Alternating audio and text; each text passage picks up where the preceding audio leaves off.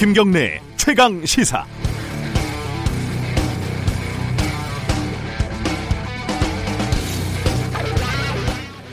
어제 국회 본회의장에서 윤소와 정의당 원내대표가 비교섭단체 대표 연설을 하던 도중에 자유한국당 의원들이 항의하다가 집단으로 퇴장하는 사단이 벌어졌습니다. 나경원 한국당 원내대표에게 질문을 하는 대목이었거든요. 불과 일주일 전 지난 12일 나, 나경원 원내대표가 대통령을 향해서 김정은 수석 대변인이라는 낯뜨거운 이야기를 듣지 않도록 해주십시오라고 말한 뒤에 민주당으로부터 연설을 받자 연설을 방해받자 어, 자유한국당은 듣고 나서 비판해 달라고 항변한 적이 있습니다. 관련된 논평을 하나 읽어드리죠. 오늘 자유한국당은 국회 헌정사상 초유의 폭거를 보여주었다. 진실의 소리는 아픈 법이라고 하지만 오늘 국회의사당에 울려 퍼진 자유한국당 의원들의 고함과 야유, 연설 방해는 의회 민주주의가 파괴되는 생생한 현장이었다. 반대자의 목소리를 묵살하는 것이 바로 독재다. 이것이 바로 민주주의의 탄압이다. 정의당의 논평일까요? 아닙니다. 나경원 원내대표의 연설이 방해를 받았다며 자유한국당이 스스로 낸 논평을 당 이름만 바꾼 겁니다. 정치에는 부끄러움이란 없는 걸까요? 3월 21일 목요일 김경래 최강 시사 시작합니다.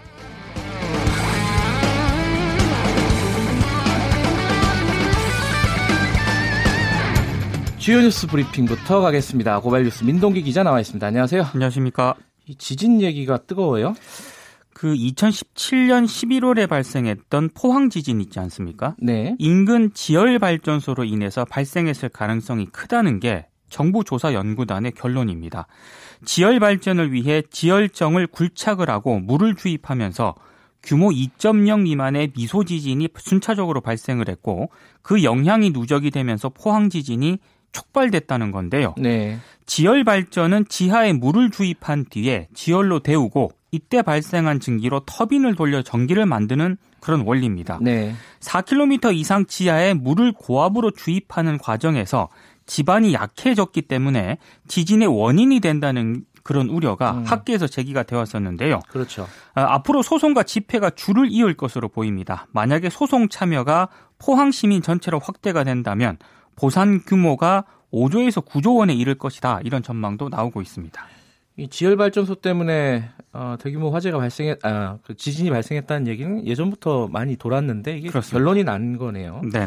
이게 언제부터 이렇게 추진됐던 건가요? 지열 발전소가? 이명박 정부 시절이던 2011년부터 시추 작업을 진행하면서 본격화됐는데요. 네.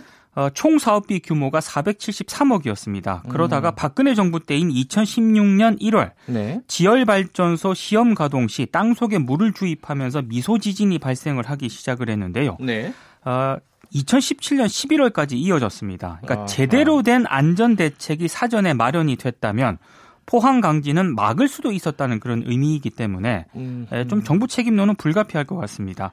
아, 이명박 정부 당시에 성급하게 사업이 추진됐던 것도 논란이 되고 있는데요. 네. 당시 지식경제부는 신기술이다 이렇게 홍보를 했었는데 스위스 바젤에서는요 2006년 12월 지열 발전소에서 시추를 시작한 지 얼마 안돼 예. 규모 3.4의 지진이 발생을 하기도 했습니다.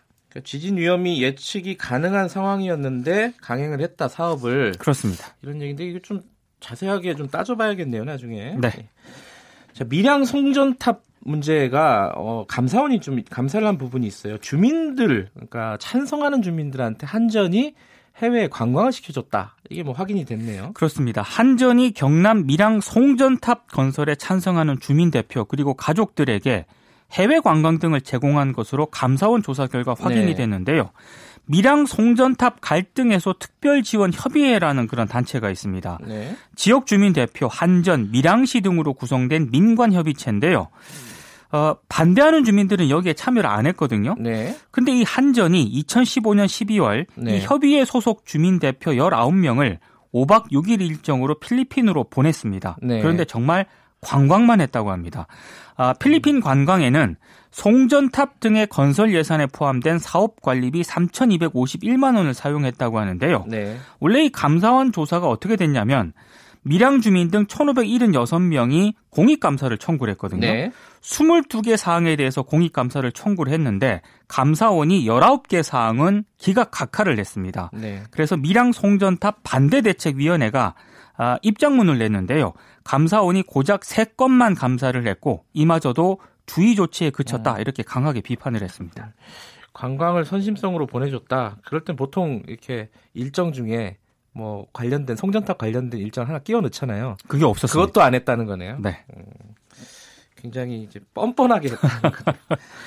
자, 그 방위비 분담금 얘기가 좀 추가로 나온 게 있습니다. 한국일보가 보도를 했는데요. 네. 미국이 한국으로부터 받아서 지난해 말까지 사용하지 않은 방위비 분담금이 1조 3천억 대에 이르는 것으로 확인이 됐습니다. 네. 올해 한국이 지급하기로 합의한 1조 389억보다 액수가 많습니다. 그런데도 미국 쪽에서 분담금 증액을 요구했다는 그런 얘기인데요. 국회 외교통일위원회 수석 전문위원실의 검토 보고서에 따르면 네. 2018년 말 기준으로 군사 건설 항목 미집행 현물 지원분은 9,864억 정도 되고요. 네. 군수 비용 항목 미집행 현물 지원분은 562억입니다. 그리고 2018년 6월 기준으로 군사 건설 항목의 현물이 아닌 현금으로 지급된 2,884억 정도도 아직 사용되지 않고 주한미군 측에 남아 있다고 하는데요. 아, 때문에 감사원 감사 등을 통해서 분담금 집행의 투명성을 높이고 향후 양국 협상 과정에서 분담금 결정 방식을 총액형이 아니라 실제 소요액을 파악을 해서 이걸 기초로 항목별 지원 수준을 결정하는 소요형으로 전환해야 한다 이런 주장이 나오고 있습니다. 근데 지금 트럼프 대통령은 더 올려야 된다 막 계속 그런 식으로 얘기를 하고 있어서 좀 답답합니다. 이거는. 그렇습니다. 이부진 호텔 신라 사장 삼성그룹에 어, 프로포폴을 상습 투약했다는 의혹이 나왔습니다.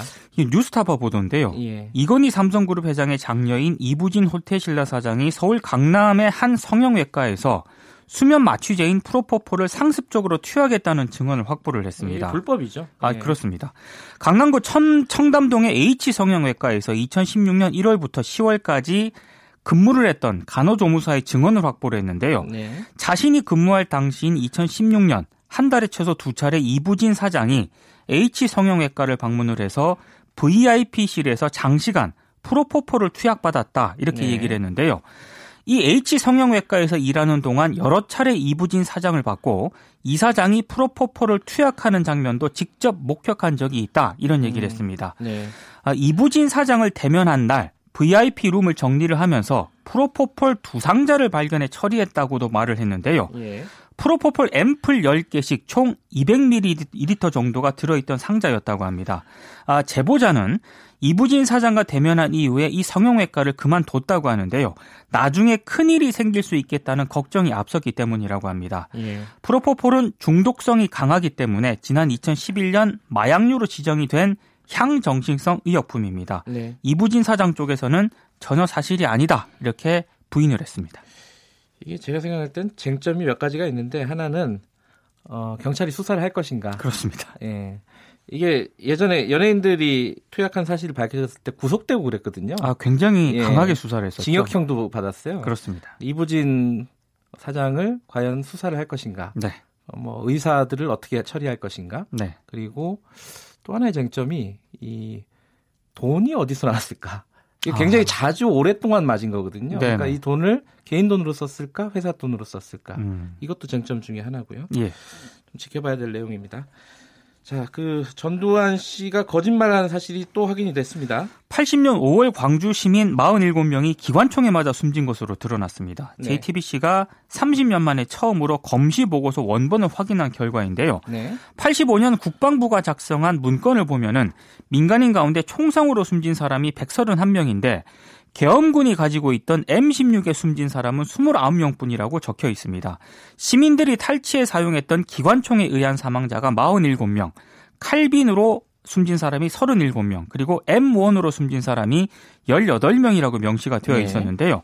당시 국방부는 검사와 군의관, 민간 의사를 포함한 49명 규모의 검안위를 꾸려서 기관총 사망자를 확인을 했습니다. 근데 네. 문제는 이 기록을 감췄다는 점인데요. 예. 국회에 제출한 5.18 사망자 문건에는 기관총 사망자 47명을 지운 대신에 기타 사망자 48명을 적었습니다.